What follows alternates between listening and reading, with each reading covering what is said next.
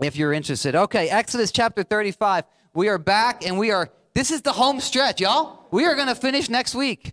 This is the longest series we have ever done at True Life Church. And if you're here next week for the end of it, uh, you get a medal. You get a medal for being with us for the entire deal.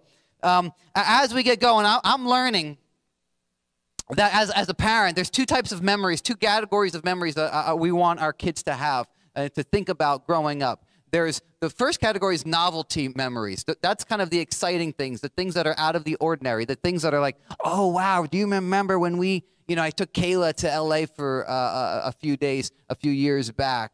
Um, uh, Kayla and Jess just went to Delaware for a race together. Those are novelty moments, things that are out of the ordinary, things that are exciting, things that are feel, feel like adventurous. Psychologically speaking, there's studies that have been done that show that when you do something exciting with somebody or scary with somebody, like a scary movie or a roller coaster, you bond with them. There's something that bonds you to them in a, in a greater way. So, me and the younger two watched Jaws recently. That was bonding. Yeah, I know, I know, I know. Maybe it was a mistake, but it was fun. It was fun. They really wanted to do it. Um, so, that was a, a novelty moment. Do you remember that time we watched Jaws? Um, and then there's another category, a whole different category, and it's almost the opposite. It's the consistency, it's the traditions, it's the routines that you look back on and you go, ah, maybe, maybe you know, um, the the baking Christmas cookies every year isn't like a big wow in and of itself, but when you get older, you look back and it provided a sense of stability and security. Uh, I look back on, on growing up and I think about meatballs for dinner on Sunday nights. I think about us going to Ocean City, the, the routine, the consistency. It wasn't a big wow trip, but it was just it was a regular summer trip.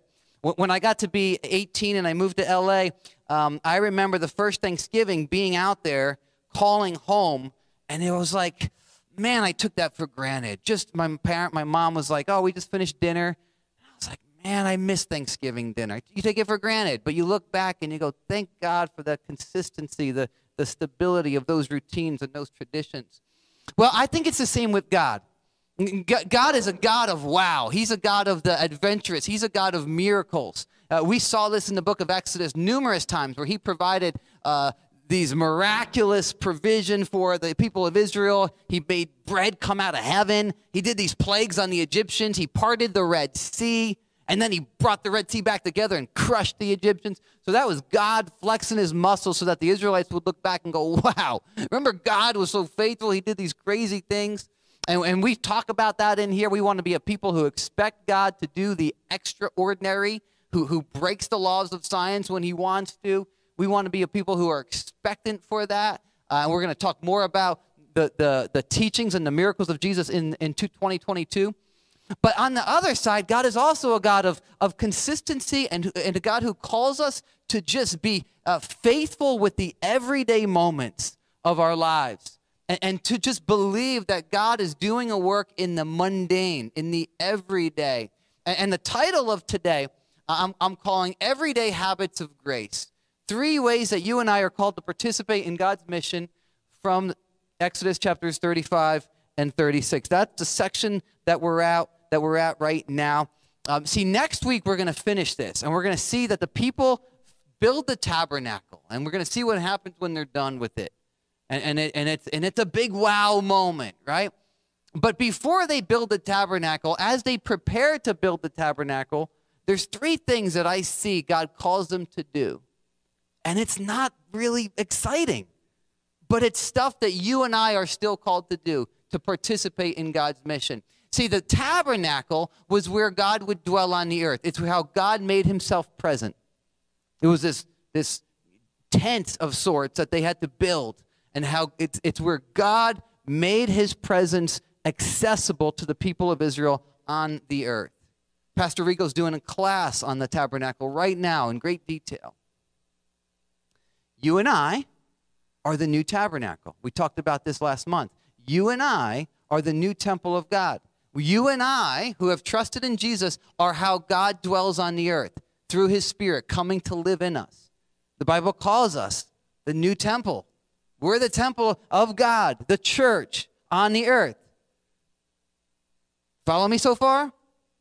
And the mission of God is the presence of God in all creation. So he wants us to bring his kingdom through all creation, to bring hints and foretaste of heaven, to, to continue to proclaim his good news so that more people become part of this tabernacle. And there's big things that we get to do. There's miracles that happen, but there's also everyday habits of grace that we are called to be part of that in and of themselves aren't that exciting. But when we do them faithfully and consistently over a lifetime, God uses them in profound ways. So, at that, let's dive into this section Exodus 35 and 36. And I'm hoping that everybody in here would, would be challenged in at least uh, one of these habits. Um, may, maybe you feel like, man, I got all three of these things down. That'd be great. That'd be great if that's the case. But even even if you do, uh, chances are maybe your heart is in it for the wrong reason. Maybe there's a, a, a, a self righteous bent to it. Maybe it's just a, a, wrong motivation. Uh, and so we'll talk about that. Um, so um, open up to Exodus 35. We're not going to go through these two chapters line by line by line. What we're going to do is look at these three habits as three different themes. So the first habit we're going to look at, we're going to start in Exodus 35 verse 4. If you have your Bibles, scriptures will be on the screen. If you don't, here we go. Moses said to the whole Israelite community. So remember, they're about to go uh, build the tabernacle, okay? Moses said to the whole Israelite community, This is what the Lord has commanded. From what you have, take an offering for the Lord. Everyone who is willing is to bring to the Lord an offering of gold, silver, and bronze, blue, purple, and scarlet yarn, and fine linen, goat hair, ram skins dyed red, and another type of durable leather, acacia wood, olive oil for the light, spices for the anointing oil and for the fragrant incense, and onyx stones and other gems to be mounted on the ephod and the breastpiece. So Moses says to the Israelites, We need your stuff. We need your valuables. We need your resources for the building of the tabernacle. Now, some of this resources, some of this stuff, some of the wealth that they have right now came from the Egyptians. When they left Egypt, it said in chapter 11 that the Egyptians were like, Here, take our stuff, get the heck out of here, leave us alone, kind of thing. And so now God is saying, That stuff that I gave you, I want it back to build the tabernacle. And, and, you know, they, they could have been tempted to think, you know, God blessed us with this. I don't think God would ask for it back. Not if He blessed us with this. Right? You ever do that? God gave me this. This is my this is my job. This is my opportunity. This is this. I gotta I gotta hold on to it. God wouldn't ask for it back. God wouldn't ask me to let it go when He given me this gift. But that's clearly what's going on here. Moses is like, we need your stuff. But notice what it says. Let me back it up. Notice what it says. From what uh, everyone who is willing. Look at verse five. The end of verse five. Everyone who is willing so it's not mandated. You got to be willing. If you're willing to do it, then you'll do it. It's not for everybody. It's not a mandate. It's not give X amount. It's God saying, hey, if my mission is your mission, if you share my heart, if you want what I want, you'll give. You'll give. Now, how did they respond? Jump down to verse 20. Then the whole Israelite community withdrew from Moses' presence, and everyone who was willing and whose heart moved them came and brought an offering to the Lord for the work on the tent of meeting, for all its service, and for the sacred garments. So everyone who was willing, whose heart was moved, gave of their stuff. That's the first habit I want to point us to. The people of God regularly give cheerfully to God's mission. They give of their resources, they give of their stuff, they give of their wealth, they give of their money. We don't talk a lot about money in here. If you're, if you're here for the first time, we don't talk a lot about money. But we do talk about it sometimes.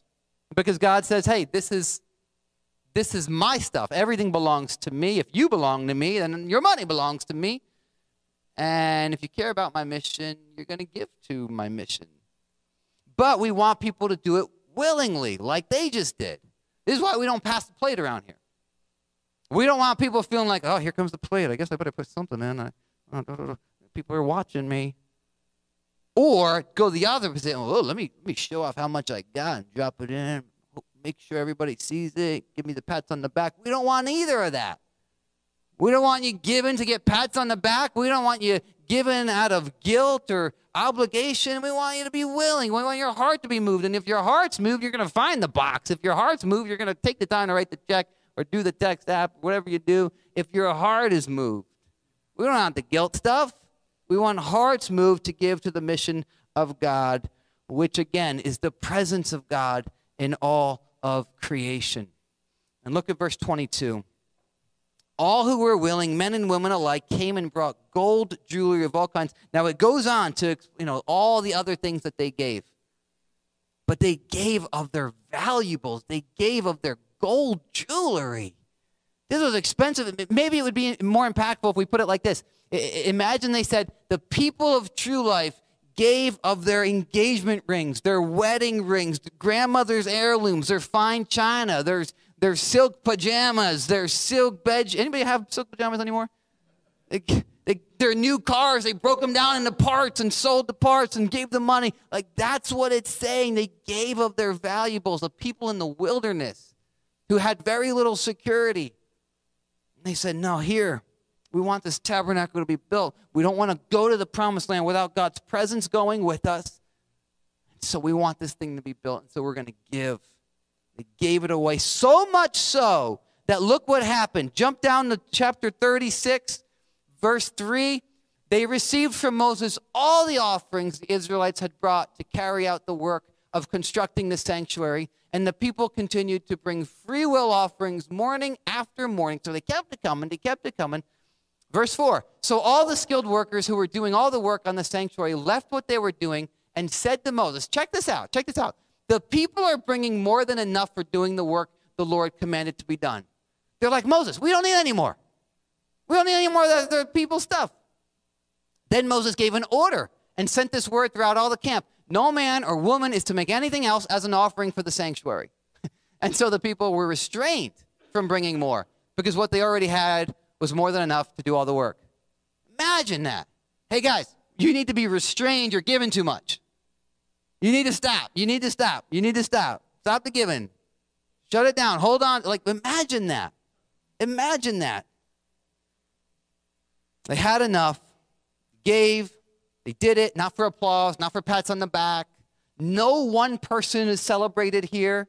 It's a bunch of people doing an everyday habit of grace doing something that seem, might seem mundane. You know, you take off your gold.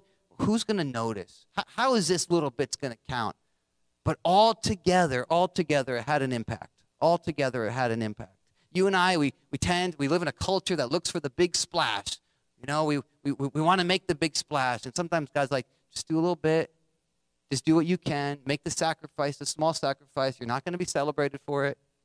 People may not even know. But together, together, it's an ocean that impacts the world when all my people lean into this one habit of grace. We are still to give regularly, cheerfully, and willingly for the building of the new tabernacle, which is the church.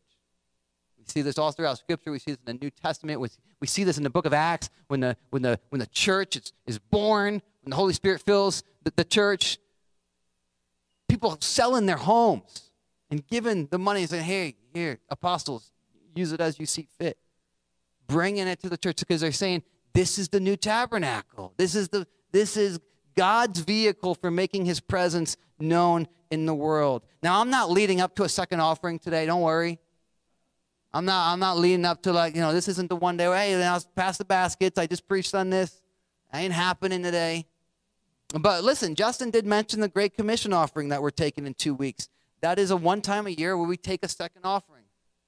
And it's separate. It doesn't go, doesn't go to anything in True Life Church. It goes entirely to support missionaries around the world, uh, especially in unreached parts of the world, to plant churches around the globe, to uh, support relief aid efforts in places like Afghanistan.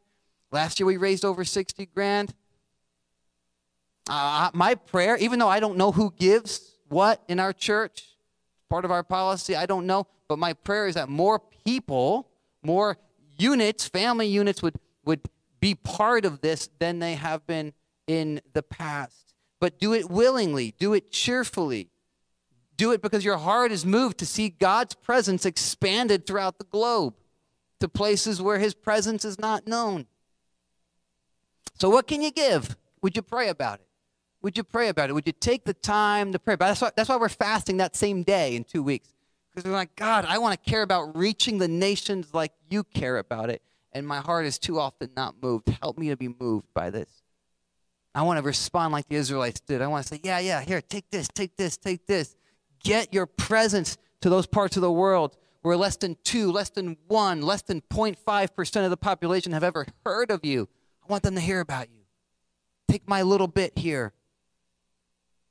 Take my little bit here. And let me just say this. Let me just say this. But because there are people in our church who struggle financially too. This isn't just about, you know, reaching the globe. It is, but we the presence of God is here too. We want to care for each other like they were doing in the early church. And so, l- listen, it's Christmas time. Let, let, me, let, me, let me ask a question. Now I might get criticized for it later. Maybe it's a mistake for me to ask this question. It really could be. It could be wrong. Nobody looked at my notes this week.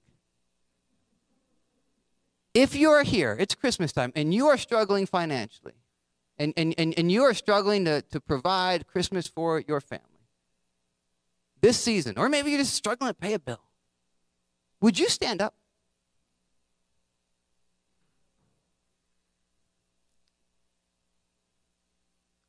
Anybody else? I know it's weird. Okay, okay, okay. Anybody else? You guys can you guys can stay standing for for a second. I know, I know you have to. It, it, it might be it might be difficult, but go ahead. Just anybody else? All right, look look look around. It, it, it let's be praying because we're, we're a church community, right? We, all go through hard times. Let's be praying for the folks who are standing. And if anybody feels led at any point over the next month, you've got an extra wad of cash, slip it to them. Feel, feel free to slip it to them. But at the very least, let's be praying for these families and for these folks because we don't want to just talk about giving money out there at the expense of people in here who are struggling. People have said in the past, but what about our own people? So I want to make it very clear. If you're struggling, we want to help you. We want to, we want to help you, but sometimes we, we don't know. We don't know. And if you're watching online, you put it in a chat room. Say, hey, that's me too. And we'll look at the transcript later and see.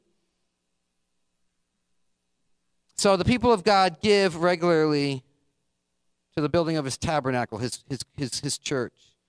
All right, next, next habit. Number two, found, we find this in uh, chapter 35, verse 30. Moses said to the Israelites, See, the Lord has chosen Bezalel, son of Uri, the son of Hur, of the tribe of Judah, and he has filled him with the Spirit of God, with wisdom, with understanding, with knowledge, and with all kinds of skills, to make artistic designs for work in gold, silver, and bronze, to cut and set stones, to work in wood, and to engage in all kinds of artistic crafts. So, Bezalel, get this, he is the first person where the Bible explicitly said he's filled with the Spirit. Bezalel. What is he? He's a craftsman. He's a construction guy. He's not, doesn't even say that about Aaron the priest. Doesn't even say that about Moses. Bezalel. This, this artist, this craftsman is filled with the Spirit of God. That's who Moses is talking about here. That the craftsman who is charged with leading the way in building the tabernacle. The tabernacle is supposed to be a small, scaled down version of the throne room of heaven. And this guy who's an artist, who's a craftsman, who, who's, you know, we might deem a blue collar worker, filled with the Spirit of God to lead the way in the building of this thing. And it continues, verse 34. Uh, and he has given both him and Aholiab, son of Ahisamach of the tribe of Dan, the ability to teach others, to help others learn how to do this. He has filled them with skill to do all kinds of work as engravers, designers, embroiderers in blue, purple, and scarlet yarn, and fine linen, and weavers. All of them skilled workers and designers. These guys are filled with the Spirit of God to do what? To go to work on the tabernacle. You know what this tells me? You know what this tells me? That our secular work matters greatly to God. That's the second habit. The people of God regularly work hard by God's Spirit, even in quote, non spiritual work. These guys were craftsmen, they were engravers, designers. And God said, No, I filled with the Spirit to get to work on the tabernacle, build my tabernacle. Everything that we're skilled at doing, you and I, can and should be done for God's glory, unto Him. And, and, and too often we separate spiritual from secular stuff and we think, well, I want to make a big splash in the spiritual by doing something spiritual. I want to be like Billy Graham or whatever. Or, or, you know, I'm not preaching like Pastor Chris is, so what kind of differences am I making? These guys show us that you are called to make a difference. You are called to bring the presence of God to whatever workplace you uh, are stationed at. Whatever sphere of society, if you're a plumber, you're going into the house and you're bringing the presence of God with you when you go in to fix somebody's plumbing. If you're doing mold remediation like Justin does, you're bringing the presence of God there. If you're a doctor like Tom is, you're bringing the presence of God to that workplace. You're changing the culture. You're, you're, you're, you're bringing order to chaos. And many of you guys who are artists, you're bringing beauty to where there is no beauty. It is Greco Roman paganism that separates spiritual from secular and says this matters to God, this stuff doesn't. The God of the Bible says, "Oh, it's all mine and I'm I'm returning to renew this whole earth. And my people are going to show the world what heaven is like in every sphere of society." That's what we're called to do. Just like these guys, build a tabernacle, a reflection of the throne room of heaven. We're called to go out and bring, a, bring heaven to earth. Show the world what heaven looks like in every sphere of society. So let me ask you this Do you believe that your work matters to God?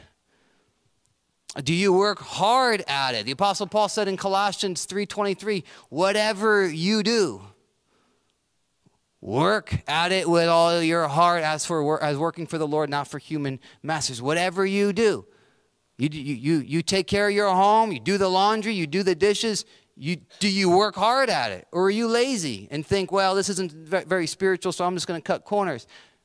No, you work hard at whatever you're doing, wherever God stationed you.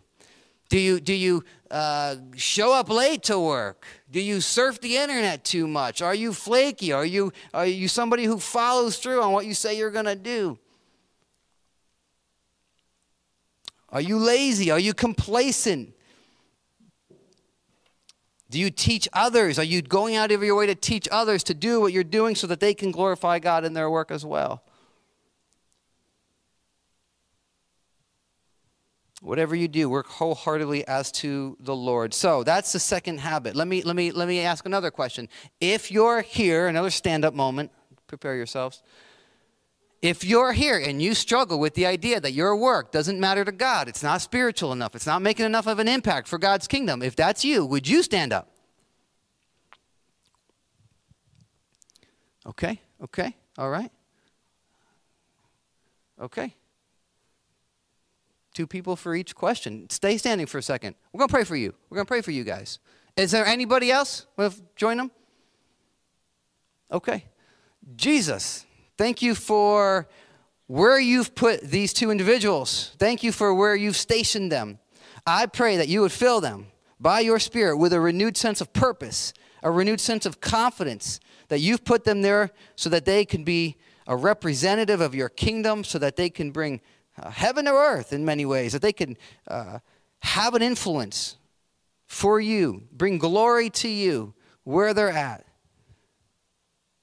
God, I pray that that renewed sense of purpose starts tonight, tomorrow morning, that there's a fresh excitement going in, doing the jobs that they do, even the tasks that maybe they don't even feel super skilled at, that they're like, no, I'm going to do this the best to my ability, best, uh, the best I can. In Jesus' name, amen. All right. That was the second habit. Everyday habits. Everyday habits. Again, I told you, they're, they're not that exciting. Next week, we'll talk about the exciting stuff. It's just everyday habits giving, working. God make, uses it. God uses it. Here's the last one. Habit number three. We find this at the very beginning of chapter 35. Before the stuff about giving, before the stuff about working, chapter 35 opens with this Moses assembled the whole Israelite community and said to them, These are the things the Lord has commanded you to do. For six days work is to be done, but the seventh day shall be your holy day, a day of Sabbath rest to the Lord. Whoever does not, whoever does any work on it is to be put to death. Whoa, whoa. Do not light a fire in any of your dwellings on the Sabbath day. All right, so what's going on here? God's about to get them busy working and giving to build the tabernacle. But he reminds them, first and foremost, you better still keep the Sabbath day. You better still take that seventh day and set it aside as a day that you're going to pause from your labor. You're going to pause from your work. Because that Sabbath day, and we've talked about this at great length uh, earlier in, in this study, but that Sabbath day is a way that they are marked off as distinct from the rest of the nations. See, the rest of the nations didn't think they could take a day off. They thought they had to be in control. They, they, they, they, had to provide for themselves. They couldn't stop. And God's like, no, no, no. You belong to me now. I'm going to care for you. The Egyptian slave masters didn't care for you. You didn't get a break. You didn't get the pause. You've been freed from slavery, and now you get to pause. And so you better pause because the world is watching. And I want them to see that you are a people who can rest in me as your provider and at this time, God was so serious about this, He's like, will you be put to death? Because at this time, God was shaping them and molding them to begin this journey as His people. This is the very beginning of the nation of Israel following uh, God under this uh, new system, new way of life. It's like you have to remember that you belong to me. I provide for you. I'm your father, and you can rest. The rest of the nations don't believe that. They think they have to keep going, going, going. So this is the next one. The people of God regularly rest from their labor in the finished work of Jesus. Now, again, I talked, uh, uh, May 17th was the date when we talked about the Sabbath. Uh, and and uh, you can listen to it on our website, on our archives. Um, so I can't go into the same amount of detail now, but suffice it to say, um, I don't believe we're commanded to obey the seventh day Sabbath in the same way anymore because Jesus showed up on the scene. He said, I'm the Lord of the Sabbath. He said, Everybody who, who, who, who is burdened and heavy laden, come to me and you'll find rest for your souls. And then he went about breaking all the Sabbath rules. And he said, Hey, the Sabbath was not made for man, man was made, or I reversed it. Man was not made for the Sabbath, the Sabbath was made for man. It was made so that they could be refreshed. And he says, You come to me. He's, he's the ultimate Sabbath. The Sabbath day was a foreshadow, just like the tabernacle is a foreshadow of Jesus. The Sabbath day is a foreshadow of Jesus as our ultimate Sabbath rest. We get to rest in the Lord, we get to rest in Jesus. And it's not any old kind of rest. The rest of the world will tell you to, you know, do self-care and, and, and whatnot, but oftentimes what that ends up being for us is just escape and numbing. We're not truly resting in the Lord and what Jesus has accomplished for us. Because through the cross and through his resurrection, he's purchased this new life for us that we don't have to earn anymore. We don't have to strive. We don't have to prove ourselves. We don't have to prove our worth in the world through our work and through our labor. We don't have to find our identity in our activity. We don't have to uh, uh, end the day looking at our to do list and go, oh man, I didn't cross everything off. I'm a failure. Oh man, uh, this day was so chaotic. I did not have it together. I'm a failure. No, Jesus has proven himself on our behalf. And so when the rest of the world looks at us, and this is why it's a habit of grace that's meant to help us as a people with God's mission, because when the rest of the world looks at us, they should see a peace and a calm that they don't have. Do they see that when they look at you, or as you are you as hurried and harried as the rest of the world? Especially this time of year. Are you guys crazy as the rest of the world is this time of year? Or is there a peace, a settled calm about you that the world can see? True rest in God will keep us working hard at our jobs, but doing it for the right reason. If we're finding our rest in God, if we're finding our rest in the finished work of Jesus, it's going to prevent us from being lazy with our jobs and our work on one hand, or being workaholics on the other hand. If we're finding our rest in Jesus, it's going to help us to give of our resources in the right way instead of hoarding it on one extreme or doing it for the pats on the back on the other extreme. Finding our rest in Jesus is how we do everything else in balance, effectively, with the right motives. And, and like I said, I, I, don't believe the seventh day Sabbath is, is, is a command for us to observe. However, I do think that if we're finding our rest in Jesus, our, our soul's rest in Jesus, it will affect our schedule and how we spend our time. And I don't know what that should look like for you. For me, it means every morning before I get busy, I have to get busy from a place of finding my rest in Jesus, where I have to take time in His Word, in prayer, to get my soul resting in Him, because it doesn't naturally rest in Him when I wake up in the morning. Anybody else? I'm thinking about the, oh, I got to get this done and get that done and deal with that. My mind's going, going, going. So I got to find my rest in Him first thing. And it's a habit, and sometimes it's a challenging habit, but it's a habit that I'm thankful for because my day is different if I don't have that time with Him. I also, for me, I do take a 24 hour period once a week where what I do physically, the labor that I do physically and mentally, I take a break from those things. I don't think about those things. Don't check email. If right now it's like mid morning Saturdays till mid morning Sundays, a 24 hour period, just checking out a Sabbath day of sorts where I can focus my mind elsewhere and, and, and remember what God's done this past week and think about it. I usually try to take time like, God, what have you done this past week? Man, look at all these things. And I'll think about the upcoming week and some prayers that I have for the upcoming week. One thing that I do think that all of us need to lead into that is more clear cut in Scripture, and that's gathering together on the first day of the week. We see this. We see the people of God starting to gather on the first day of the week. Even though many of them were Jewish and had a seventh day Sabbath, they were still gathering on the first day of the week because that was the day Jesus rose from the dead.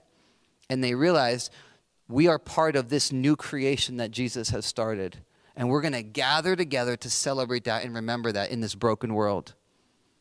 In this broken world where things are not going well and we're tempted to find our identity and our worth and we're tempted to worry about who's going to provide and we're tempted to think if I stop working, the rest of the world's going to fall apart.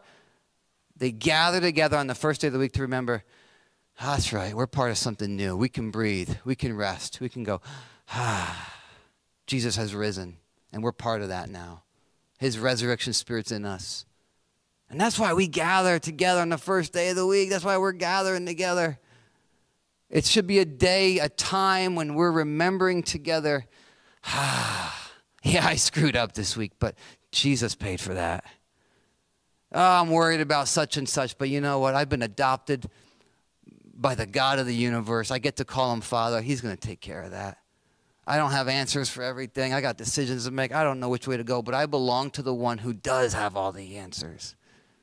And he's guiding me and he's leading me. And even when I make mistakes, he's going to redeem it all. Ah, that's something to rest in. That's something to rest in. And I want to challenge those of you perhaps who are who who, are, who watch online. Um, I want to I want to make one more group feel awkward, perhaps. Um, if you're watching online for health reasons, then yeah, keep keep keep at it. But if you've drifted into convenience and you know laziness, you're watching online because it's just easy. I want to challenge you to come back and gather with us. Come back and gather with us. Because listening to a sermon by me, watching us, is different than being together with us. God's people have been gathering on the first day of the week since the first century, and it wasn't always convenient because many of them only had the seventh day off. They would have to gather early in the morning before they went out to the fields, or later at night when they were done. They didn't have the 10 a.m. service. David Guzik said this Our rest in the finished work of Jesus is never to be eclipsed by our work for God. When workers for God are burnt out, they have almost always allowed their work for God to be bigger in their minds than his work for them. That's why we gather to remember his work for us, to remember what he's done for us.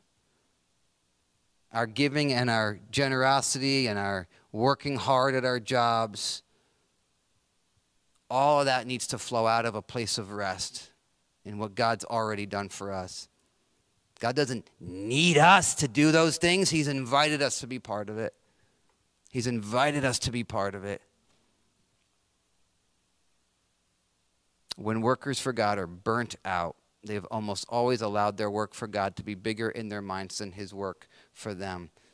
Jesus was busy. It ain't about busyness. Being burnt out is not about busyness. Being burnt out is about you've taken too much on trying to please people or find your worth in other things.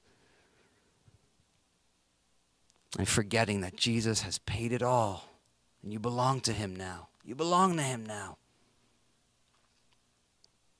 So, since all of us probably struggle with this one, I'm going to invite the band up, and that's how we're going to end. We're going to sing, but I, I want, go ahead, you guys can come on up. Smaller band today. Um, as we sing, remember the purpose of singing.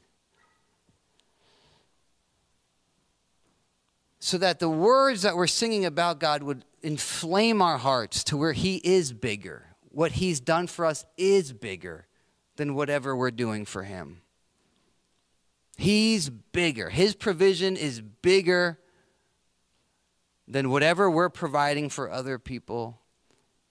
Whatever decisions, whatever things we're trying to figure out, whatever problems we have that are unresolved, whatever hardships we're facing, His provision, His goodness, what He, what He, what He accomplished for us is bigger. And we don't often feel it, do we? So I want to pray for all of us now as we sing. Can you stand with me?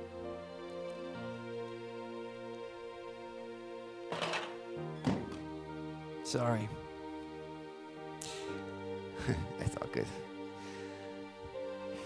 God, I don't know everybody here who has trusted in you as Savior in the work of Jesus, but for those who have, I pray that they can rest in that work a little bit more after tonight. They've got nothing to prove. They've got nothing to prove. They're free from having to earn your favor. They can rest in your favor because they are clothed with the righteous robes of Jesus. When you look at them, you see the righteousness of Christ.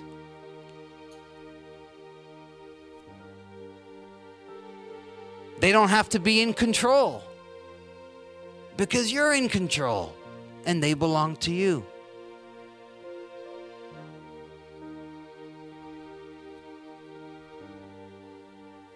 They don't have to worry about pleasing everybody. All they have to do is be faithful to you.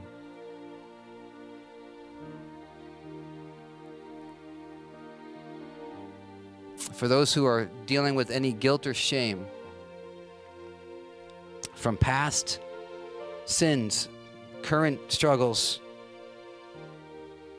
I pray that they could just confess that to you, receive forgiveness, and walk out of here joyful that you have cleansed them, that you're faithful to forgive and cleanse us. Everything we need is found in you, that, and we get it all because of what Christ has done. And if there's anybody here who has not trusted in you yet, Jesus, I pray that you would move in their hearts, open their eyes to see you for who you are. Not a moral teacher, not one of many prophets, but the Son of God, the bread of life, the way, the truth, and the life, the Alpha, the Omega, the beginning, the end. Their source. In your name I pray. Amen. All right, let's let's let's sing. Let's let him inflame our hearts.